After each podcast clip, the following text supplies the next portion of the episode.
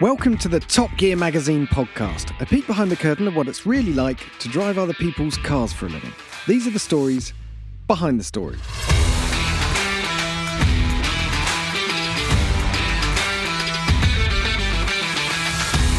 Hello, everyone. I'm Jack Rix, um, joined by Rowan Horncastle, Ollie Marriage, and Ollie Kew for another instalment in our series of pods called That Time We. Um, and this time around, Rowan's got a little story for us from, from the archive. One from the archives, yeah. One from the archive where you um, did just a fairly gentle bit of racing. You know, nothing extreme. Went to Mexico to do it. Yeah, there's a tiny bit of uh, not stress, just not stressful. Didn't lose any of my nine lives that I'm given, and came back with a full head of grey hair. Uh, the Norra 1000, which I would think if you're into classic racing or endurance racing, think Le Mans and then Le Mans Classic, where you have the event, the normal big event that everyone's going to, and then a few weeks later, there is the kind of like vintage homage to it of all the good old cars who used to compete having a crack too. In in the mag, our headline was Big Baja's little brother, which does that sum it up? Is Mm. That, does good? sum it up because it is uh, a bit simpler because it's done over four days rather than um, 24 hours or less, which the big boys do. But basically, Baja is this tiny slither of estranged lands from California, which I don't know. History nerd, what's that, Ollie Kew? Uh, I'm sure- Peninsula. it's a like a peninsula, peninsula. but it did used to belong to California, I do believe. Yeah, I think it did. anyway. I'm not very good on my history. Me I was going to neither. say that will change hands quite a lot. Yeah, Let's yeah. not go there. but it's uh, it's a race from Ensenada down to um, if you've ever watched the Kardashians, Cabo, uh, which is where a load of people from LA basically go on holiday to um, sit in massive resorts and drink tequila cocktails. Um, Sounds horrible. but the, in between those two is there's a lot of desert, a lot of danger, um, and as I found out, um, just a book with some notes. Uh, which I didn't know how to read, and I was then set tasked to be the navigator. Well, hang on a minute. Let's let's rewind a little bit. But uh, how did you don't just find yourself in Mexico about to embark on a on a, sort of cross desert endurance race? How did it all come about?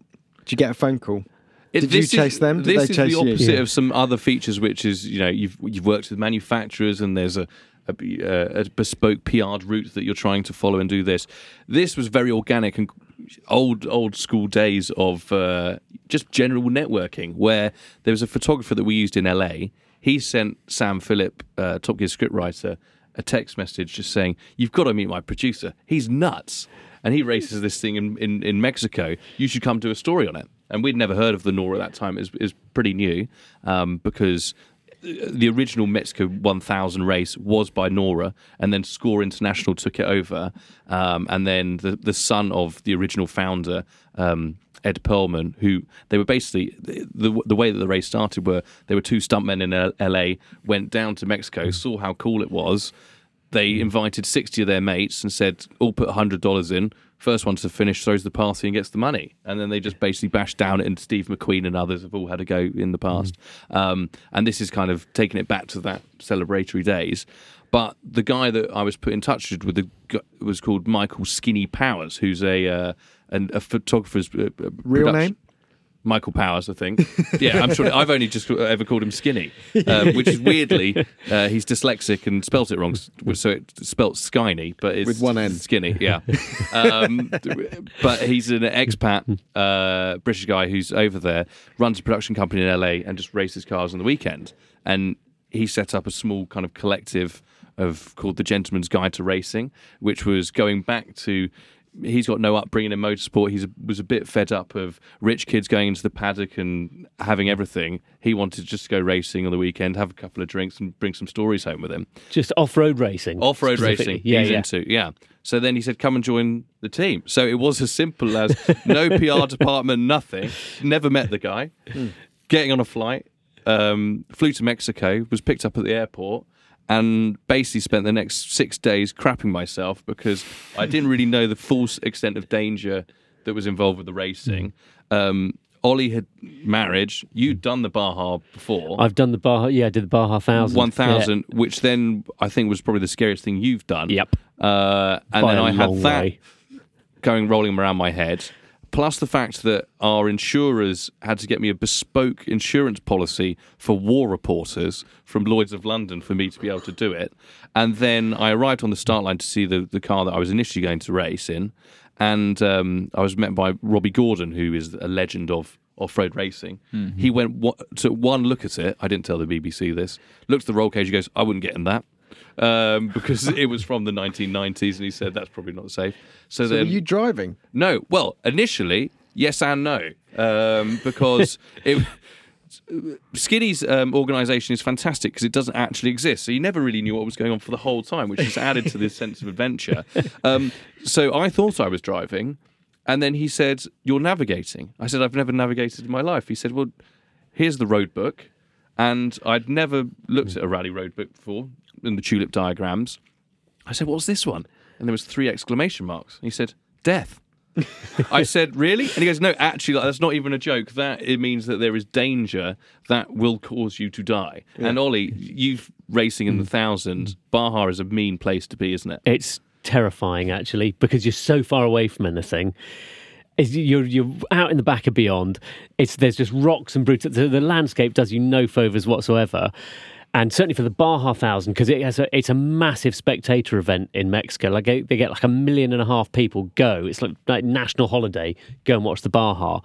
But the the golden rule, where you're told when you're doing it, is if you see a campfire at night, if you see any spectators, slow down mm-hmm. because the reason there's spectators there is because they know something's going to happen and either there'll be some obstacle natural obstacle or they will create an obstacle for the competitors so you have people and you warned about this you said you, you will find refrigerators buried in the ground they put a ramp on the refrigerator to launch you in the air they'll put detours in the wrong place so you end up driving around someone's campfire Booby traps. It's- they yeah, just dig holes. So you just fall in holes. yeah This is real life wacky races. Oh, completely and people utterly. And sabotaging it's the well, it's the reason this race was in Mexico and not in America is because it was, you know, they didn't have the same regulations and laws and everything. The, the lawlessness of it there. Is Matt, and as our insurers found out, it, it's pretty difficult. And it, then you've just got helicopters following you everywhere, which aren't following any sort of aviation rules because they're all about twelve foot off the ground above Yes, your head, yeah. and there's power lines that they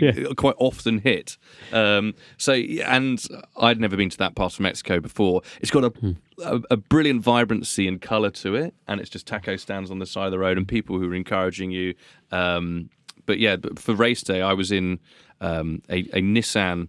It was actually Nissan won't say much about the truck because it was basically think about the LMP1 of off-road racing from the 90s, where they wanted to design the first computer-aided or computer-designed um, uh, trophy truck. Yeah. So they went for four-wheel drive, which no one was doing at the time because Ollie, as you will know, four-wheel drive doesn't work in um, in Yeah. Baja because it just destroys diffs. Yeah. Uh, they went for really big tyres, which were new at the time, and like long suspension travel.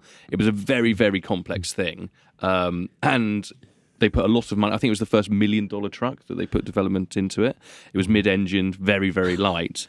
Um, and I, it must have, I can't remember what engine was in it, but it only lasted 300 miles in its whole life of testing and everything. How's So it going to do a thousand miles? Yeah, that's it. It got to the line and it just died pretty much instantly. Yeah. Uh, who, who owned this? Is this one of Mike's? no, well, then after it failed in the in 1990, the, the, it was such a shameful thing for Nissan to have as part of their heritage. They just threw it in some at the back of a shed in Japan. It was never seen again. One of Skinny's mates knew heard about it, so he just went over there and bought it. Just took it out of the shed, and I think they were quite glad to get used to it. Put a load of money back into trying to make it work, and then as we found in day one. It was still quite tough, no matter whether it's you know thirty years later, um, it still doesn't work quite so well. But yeah, I started off in that, and that's where the story kind of changed because I was racing with the Gentleman's Guide to Racing, and then when you've got this, it, the car was literally bleeding because we just had this power steering fluid which was just red, mm. just firing into our face. Whilst you've got sand mm. everywhere, you don't know what's mm. going on. The comm system doesn't really work too well, and yeah, we, we just the power steering just completely failed. So we had to fix that for the second day. That I thought, oh, I met Robby Gordon again, and he said, well, why don't you come navigate for me? So on the second day. I was then put into his um, Now that you've got such a wealth of experience, Yeah. Rowan, why don't you come and navigate for me? Yeah, yeah. all right. because so he was in a class one buggy. So the greatest thing is the spread of cars that you get there, and I think I described it in the story. It's like honey. I blew up the Tamiya factory mixed with Mad Max's prop department. You've got everything from you know amazing million quid trophy trucks from the 80s and 90s, which just looking it's it's like classic Le Mans. When you see the Group C cars, they look cooler than the modern day prototypes. Uh, then you get down to the buggies, which I think you raced in on the Baja BC5 buggy I was in. and then you've then you've just got air cooled um, VW bugs and various other bits and pieces. But Robby Gordon was in this Class One buggy, which is the kind of perfect middle ground because it's half the weight of a trophy truck, has as much suspension travel, but it's just like a pond skate and just goes over the ground. And I urge any listener go on YouTube now and just type in trophy truck slow mo suspension. Mm. Your day is ruined. It's like a hovercraft, isn't it? They Yeah, just yeah. go across. so and- mesmerizing. Yeah. You just see them absorbing all the bumps, but like the passenger capsule, whatever you want to call it, it's just stay, staying like yeah, perfectly yeah. level. So mm. tho- those bumps are called the whoops. That's what they're no- they're known as. Right. And the only the only thing is they only work for the trophy trucks because anything that's got less suspension travel just ends up kangarooing through those. So you need 36 inches or whatever it is, 30 inches of suspension travel, and then you'll glide across top. If you don't have that, so one one I was racing didn't have it, had like half that, like 18 inches or something. What you end up doing is just going through, going bang, bang, bang, bang, bang, and then you go, how long? How long does this last for?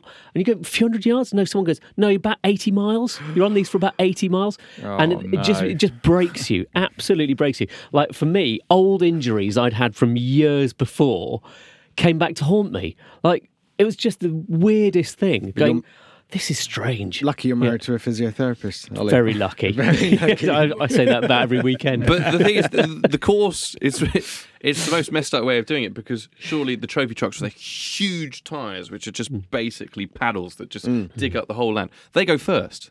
So hmm. then they make the the road and the course far worse for everything else with no suspension travel and tiny tyres. So as as Ollie say, you have 80 miles of six foot tall speed humps to go over the whole point. Meanwhile, you're sucking in all the dust that you can. You're trapped in. You've got these weird lobster bibs around you uh, and ventilation. You can't see anything. Um, it's pretty scary, but also exhilarating. did you have to attach the extra pipe? Yes. Did you have the, the extra pipe? Yes. Is So this something medical? I'm quite worried now. Special pipe. um, they don't have any service stations while you're racing at the Baja 1000 or the Norra 1000. So they came up with a natty solution where um, you attach a catheter to yourself and then just run it down the bottom of your race suit and then into the truck or outside if there's Yeah. it has some holes in it. Um, so you literally just sit there and piss yourself. Um, I thought when you said there were no service stations, I thought you were going to tell me something clever about fuel strategy, about like in race refueling. But no, you're just on about just whittling while you're going But along. Ron, Yeah, how, yeah, how, yeah. how do you get a soggy sandwich for lunch if there's no service You don't do lunch. No, there's, there's no, like, you eat the had a- dust. we had a, you have an air pipe in because the, the, it's so um, hostile because you get so much dust. You don't have a windscreen because the windscreen will get smashed e- instantly by rocks. So you have a full sort of. Well, you wear a crash helmet, but then it has like this gaiter down below it. So, sort of, you look like a stormtrooper sort of thing that, where this comes down. And then you have pipes coming in, one for water, so you can drink, and another for air. So your air comes in through a filter at the back of the car, Yeah. so you can breathe relatively clean air. So you feel like you're scuba diving sitting in the damn car. it's the weirdest thing. And then you've got something tight around your around your Johnson. It's, re- it's really slightly Yeah, uncomfortable. oh.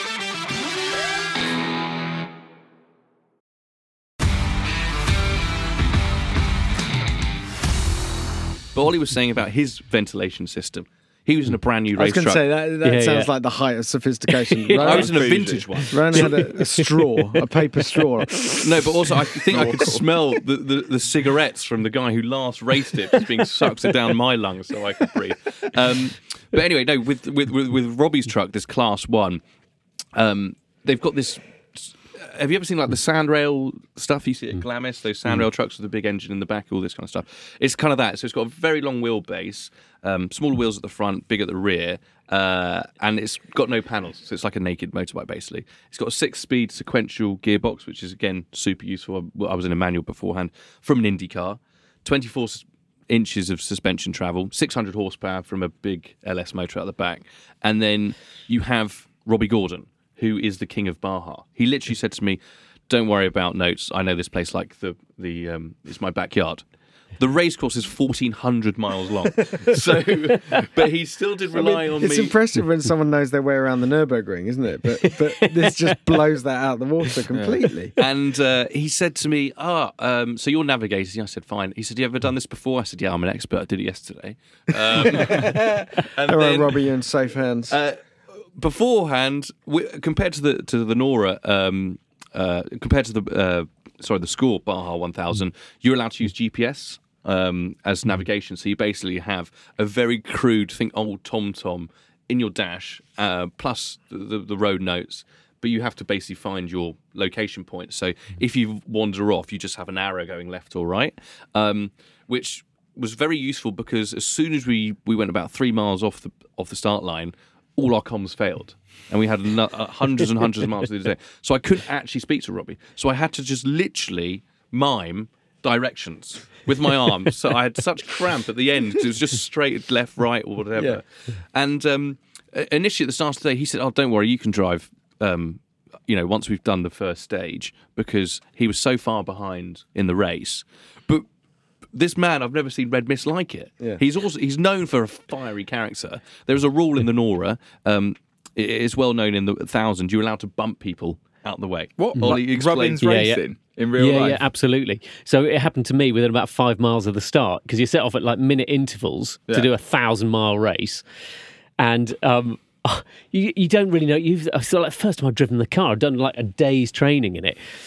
And I, you think, well, no one can ever catch me because the dust cloud is colossal. You can't see, you can't see behind me. But five miles into the stage, I hear this. I get this tap at the back, and you because you you get told in the things that if if say if someone comes up behind you, they'll and you don't see them, they'll give you a tap just to let you know to move over. They then didn't say, and they should have said, if they if you don't move over after one tap, they'll really hit you. So yeah, first after five miles, got a little tap. So what's the where the hell has that come mm, from? Mm. And then within about another ten seconds. Bang! I got this. It just literally crashed into the back of me and pushed me out the way. It's a bigger truck that had had a yeah. and yeah. you just hear It's this just V8 mad. drone, a really Yeah. lazy but angry and V8 race car. these things are massive. Like the big ones, are just they just dominate behind you. Um, but yeah, so but in the Norra because they're all classics and people have put a lot of time renovating them. I again go on Google and just see some of the trucks that take part. There's a rule that you're not allowed to nudge anyone. Mm-hmm. No one told Robby that, or they think they did, but he didn't really listen. So we started at the back of the pack, and then we just started sniping off competitors, and then mm. certain people who would get in the way. I've never seen. I've only ever watched those American police chases, like a mm. proper pit maneuver. This guy was just getting in his way, and we were on a, a slight road section. Mm. Just spun him round, just hit him in the back rear, and just spun him round. That was another one done. Tick that off. Right, we're in eleventh place. Keep going. it's just like a computer game, Yeah. basically. Yeah. But it's, it's, It's like mad. Forza Horizon because also you just fill up at local local Pemex, which is like the uh, petrol stations. You're just on the road, and then you just go off the race course. You just you know local petrol station, fill up the race truck, keep going. Yeah. And um, I've, it's it's like when you're with any professional driver who is really good at their craft. The way that he could make this car dance, and also just mm-hmm. you, you get very comfortable because you're like, oh, this can do it. The the the the boulders that these cars can hit. You think there's no way? Absolutely no. Uh, I'm not sure if you, you, you know, when we do a bit of off roading, you take a Range Rover or a Defender or something, you do a bit of gravel and you think, oh god, this is pretty gnarly, isn't it? And then you get a bit bigger and bit. At Baja, it's like right, 130 miles an hour. poof, It doesn't matter what we hit; it should get out of the way. And if you if you do hit something that doesn't quite work with the suspension, you're then barrel rolling. And they say it's just like a well for the Baja, it's a 20 hour plane crash. It's basically what racing in it is is like. Um, but anyway, we kept on going through and through the pack. We got to the end. We bloody won. so and then Robby Gordon's a god. So all the locals come up to him. They think I'm his prize navigator. so they're all asking for signatures. I was signing iPhones. It was basically I was just vandalising people's property. and then they were like, "Oh no!" I was like, "Wow, that was." I've never had a high quite like it. Yeah. We went and had lovely ceviche by the sea because he's the king of Baja, so everyone just gets out whatever tuna they have, slices it up, and gives it to him. Yeah. And then um, for the next day, um, or for the final day, then I went back into the Nissan truck. But for the final day, there was a truck um, called the Rippin' Rooster, which was owned by a tequila magnate. Um, there's a lot of people in the off-road racing community. Is there any other type of magnate out there? No, well, not that he's American, but they're all big, they're big Nevada boys because that's where you do the mint um, 400 and stuff like that too. But also the off-road racing, there's a lot of casino money coming into it. Lots Okay. of lots of other alcohol money and cigarettes and various other bits and Way of pieces. laundering it. Uh, I didn't say that. But uh, the Rippin' Rooster was this awesome. This was proper Mad Max. 1957 Chevy Bel Air. 35 inch tires. It had 48 wins behind its uh, on, on its credits, eight championships, and it won nine Baja 1000s. But it looks. It's just a you know it's it's a 1950s truck that you think oh Americana just on massive wheels. When you'd gone from the high tech of the 90s back into that kind of class one trophy truck, this was the most uncomfortable car I've ever been in, and it was on the most treacherous legs where it was a coastal path, hairpins. It had no, it was gutless. So I was just absolutely papping myself the whole way. and um, the best thing about Jim, who was driving it, is that he had um, mariachi band um, race suits. So he looked fantastic he had a little. Every time I looked over, under, he- uh, under underneath his lobster bib, uh, he had a bow tie. So I was like, the man is safe because he's a debonair individual racing me. Yeah. And um, yeah, we got to the, we got to the finish line four days later, and uh, I've never felt such a sense of relief, but also, you know, growth uh, in, in, and confidence in yourself, and also how the hell did we get away from that? Uh, Get away with it. And the boys at the Gentleman's Guide to Racing were just fantastic because they're old school, so mm. they rented Kiss the the rock band Yes.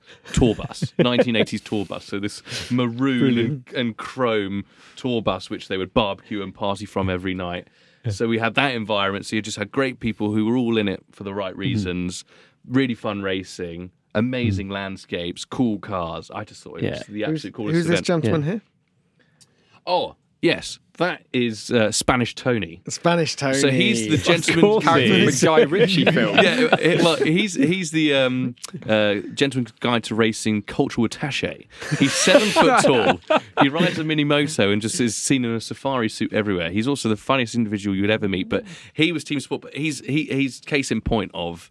You're there to be there with fun individuals and have a good time, which is being lost a lot in motorsport. And this was a very fast and loose event, and mm. there was you know lawless elements to it, and not much red tape they if you said Armco to them, they would just look at you going, "What?" You know, so it, there's there's not much of a risk assessment, but it also was that magic of kind of like 1960s motorsport. You got a flavour for that in the modern day. Yeah. So I'd no- recommend it to anyone, and you, you you can you know pick up cars inexpensively in America to do it and get involved, and they're very very welcoming. I, sh- I should also mention as well that in among everything that Rowan's been talking about here, he was also taking photos because Rowan has this sideline in uh, automotive photography as well. So, so the, the, the, the images are are fantastic from this. I'm, it's taking me back. What year was this in? I can't remember. 2016. Yeah, 20 years. 2016. 2016. June 2016 issue. I still can't quite get my head around how you were navigating these cars, then jumping out, then taking a picture of them. I and do actually think on the third day I may have taken the afternoon off just to take some pictures because I felt a bit guilty that I'm having this amazing story, but there's, no one's going to believe it Everyone's unless I going to start take taking your word pictures. I just can't believe that you have a 100% record at the bar half. You turned up and won it. Yeah, exactly. You're you- you're one for one. yeah, of that stay on that day because they Yeah. said, "What did he do the next day?" Oh, I was taking photos. So, uh, but Oh, that was that stage. That you won that stage. that one. That's, no, no, Um, we- we won the day. No, yeah. we won Yeah, multiple yeah. stages, but we won that day. Okay. Yeah. Yeah. But the so golden. did it, even within the day, it's divided into different stages, is it? Yeah, yeah, that? yeah, broken up. Okay. Yeah, so So it's because not- the whereas the Baja Thousand is literally it starts in Ensenada and you do the clock does not stop until you get to Cabo San Lucas. Yeah, yeah. It's a thousand miles. yeah. Go. And it actually it took our, took car nearly four days to do that because of, because of accidents and incidents. We had our, the, the the story for me was quite interesting in that we it was sponsored by Monster Energy who had decided what they wanted to do for their athletes who had hit whatever targets they'd had to do that year, they were going to do this for them as a treat. So they had, it was like wakeboarders, mountain bikers, skiers, all these guys. So I think we have five cars, um, but they had an extra car. So we, I got the call to go and to to go and ha- take the extra car, and they said, "Well, d- co-driver? And I said, well, I, d- I d- I don't know. They said, well, you've got a photographer along. Do you want your photographer to be your co-driver? And I, in a very sa- foolish moment, I went, yeah, that sounds like a great idea. and Justin Leighton, if he's listening to this, I am very sorry for what I did to you over the course of those hours because it was so brutal. Yeah. But we had we shared the car with another with another um, pair, and they had an absolute nightmare when they took the car over tunnel. So we did like the first 400 miles, they did the next 400, and then we finished. But they had an absolute nightmare. They managed to drive off a cliff. Um, and bend the chassis, but it was still drivable. They, but they the power steering rack leaked, so they had to stop every so often and do that. They then got into um, some really soft silt, and they in that they managed to collide with a motorbike and they broke the motorbike's guy's ankle in that collision so they had to stop and wait for him to get medical assistance. They then did something else to it. It just it became one of those things. But that is that is not unusual. That is just what happens when you're out there. But there was times when i was driving it let through the night and you've got these spooky cactuses and you've got all the your m- amazing lights on the roof just lighting everything up. And you've got these cactuses flicking at you out of the out of the night. And it just feels like outrun video game. You're just driving through it. And it ju- you just think oh my god this is magical. And you start to build a bit of a flow with the car and everything and the terrain's slightly gentler and not trying to murder you all the time. That it is it was it's just one of those amazing experiences. I'll never forget it but in a way I was quite glad to have survived it Yeah. Would you do it again? yeah, I would, but only because it's now been 10 years and my body has forgiven me slightly. it was uh, the most brutal physical thing I've ever Yeah. done. Ro, would you go back? Yeah, I definitely would. And as Ollie's, I think an element of mine compared to Ollie's was that there was a lot of maintenance that needed to be done on the car. I can't remember what the name of um, Mexican uh, kind of scrap heaps are. Everything's in there. And the problems we were having with the Nissan were huge. And there was this amazing moment, which I don't think would happen anywhere else, where we were on the side of the road. The whole thing was just, there was no fluids. It was the end of the race. Last day was never going to cross the line. And then a man who was literally Jesus. He looked like Jesus, and we just heard this noise come over the um, over the horizon, and it was Pink Floyd's "Dark Side of the Moon." And then this El Camino rocks. He goes, "Do you need a hand?" And we're like, "No, it's, car's broken." It's, you know, He goes, "Let me have a look." Rings a couple of mates, finds this tiny part. He's like, "That power steering pump. That's the same that's in a GM." Blah blah blah blah. Goes to a scrap heap, picks one up, fits the car, fills it back up with fluid, and then gets it across the finish line. And it's moments like that that you just can't Yeah. you can't get elsewhere. So hmm. yeah, I would definitely I hmm. definitely do again. I don't think it's one of those events which is yet to be corrupted by the commercial hmm. element and people have seen it as a success. It's a really quite niche thing. And there are if you are American, go have a look at some um, off-road events and side by side. We, we, I'm completely envious of what you guys can do with the landscape that we can't get here because they are these amazing small events which you can be part of, and there's a really cool community spirit. And Skinny's a great friend of mine now. Never knew him beforehand, and then uh, I'm off to his wedding next year. so yeah, wonder what the wedding car will be. yeah, exactly. Hopefully you'll get there. Well, Kew, I think you and I are next. Um, what to lose our off-road racing cherry? Yeah, As- absolutely, It sounds. yeah. I mean, it sounds incredible, but you've not sold it to me, chaps. It sounds like the most brutal thing. And like hmm. when Rowan was talking earlier about Le Mans Classic, which I think is one of the great like unsung events hmm. in all of like the motoring kingdom. You know, because you just get all these legends all out. You know, sort of on a reunion tour, but. At least you know they're not really swapping paint. There- There's not hmm. a huge amount of jeopardy. But here, I mean, looking at the photos in this feature and just the the heat, the dust, the refrigerators and washing machines that might be lying around, it just sounds It absolutely lives off jeopardy, really. suicidal. Yeah, there's nothing you can't Well, get I- away from Yeah. it. Well, I like. I think if you if you sit, if we sit here and, and you think about it too much, you just wouldn't do it because it's just the the, the complexities. Or how I think you you described mm. when you turned up. There are no logistics. It's just like you want to jump in that mm. car, jump in it, and and go. Um, and I quite like that. I think you if you overthink it, uh, as you say. Oh well, I've got a bit of a bad back, or you know, this is mine, or oh, my asthma might play. You know, you just got to put yourself in there, stick your hand up, jump in the car, and suddenly you're two miles into a 400 mile stage, and uh, you got no choice. Well, also the, the most sobering thing to do is uh, well, what you have to do is you have to tape your passport to your chest before you get in the race under your racing suit to get there. Because if you have a massive shunt, it's easier to medevac you, helicopter you back to the US to get medical assistance there than do it in Mexico. Yeah. So you're there, do you, and uh, if you got a hairy chest, it'd be a nightmare for you. say, Like, yeah, you don't any, you, don't, want any problems there. But uh, yeah, but that before you, you, you you're crapping yourself anyway, and then you're like, all right, just got to you know put some my passport to my chest and just pray for it. So yeah, okay. Wow. Okay. Wow. Things you do well, for a feature. There's a slice of real life. Yeah, Well, you only gave it six pages. No, you gave it more. oh, I remember that. You, you were a bit like upset. Well, that was back in the day when the front end of the magazine was called Intake, and, and we had a, a sort of intake feature each month. How many pages did we give it? One. One, One- two, three, four, five, six, seven. I mean, come on, that was got worth at No, least no, eight. it's a single opener as well. Eight. Eight pages. How's eight that? pages before eight, we did eight all that pages stuff. for all that pain. Yeah, but it's been half an hour in a podcast. It's all brilliant. It all, we, we, we, we've reused see? it. We've topped it up. It will live forever Um, online. That was amazing. I'm really jealous. I now want to go and have Are some you? sort of. I'm not. I am. I mean, I'm I'm impressed. I, I would take my metaphorical hat off to you, but that sounds like the most brutal motoring experience. All right, I'll take the next ticket. All right. I'll take the next one. Um, okay. Anything else? No, that's all good. I think I'm out. That's it. I think Rowan needs a lie down. He's reliving it all. I can see it in his eyes. Exactly. Um, but Well, actually, no, it's um, the food poisoning from the. from the One rule: don't drink, uh, don't um, drink any of the water in Mexico. Did the full week of it. Then we got uh, elation. We had a little party afterwards. ice cube. Ice cubes. Ah, the ice cube will get you. Or dirty four days straws. ruined, yeah. Don't don't Yeah. use a straw that's um, that uh, you don't unwrap yourself because it could have been sitting there for a long time. Okay, thank you. Top Gear's top travel tips. Join us next week. No, no. Uh, thanks for- from the Baja. I can't get a better sign off than that. It's Tata from the Baja. Thanks for listening. See you on the next one.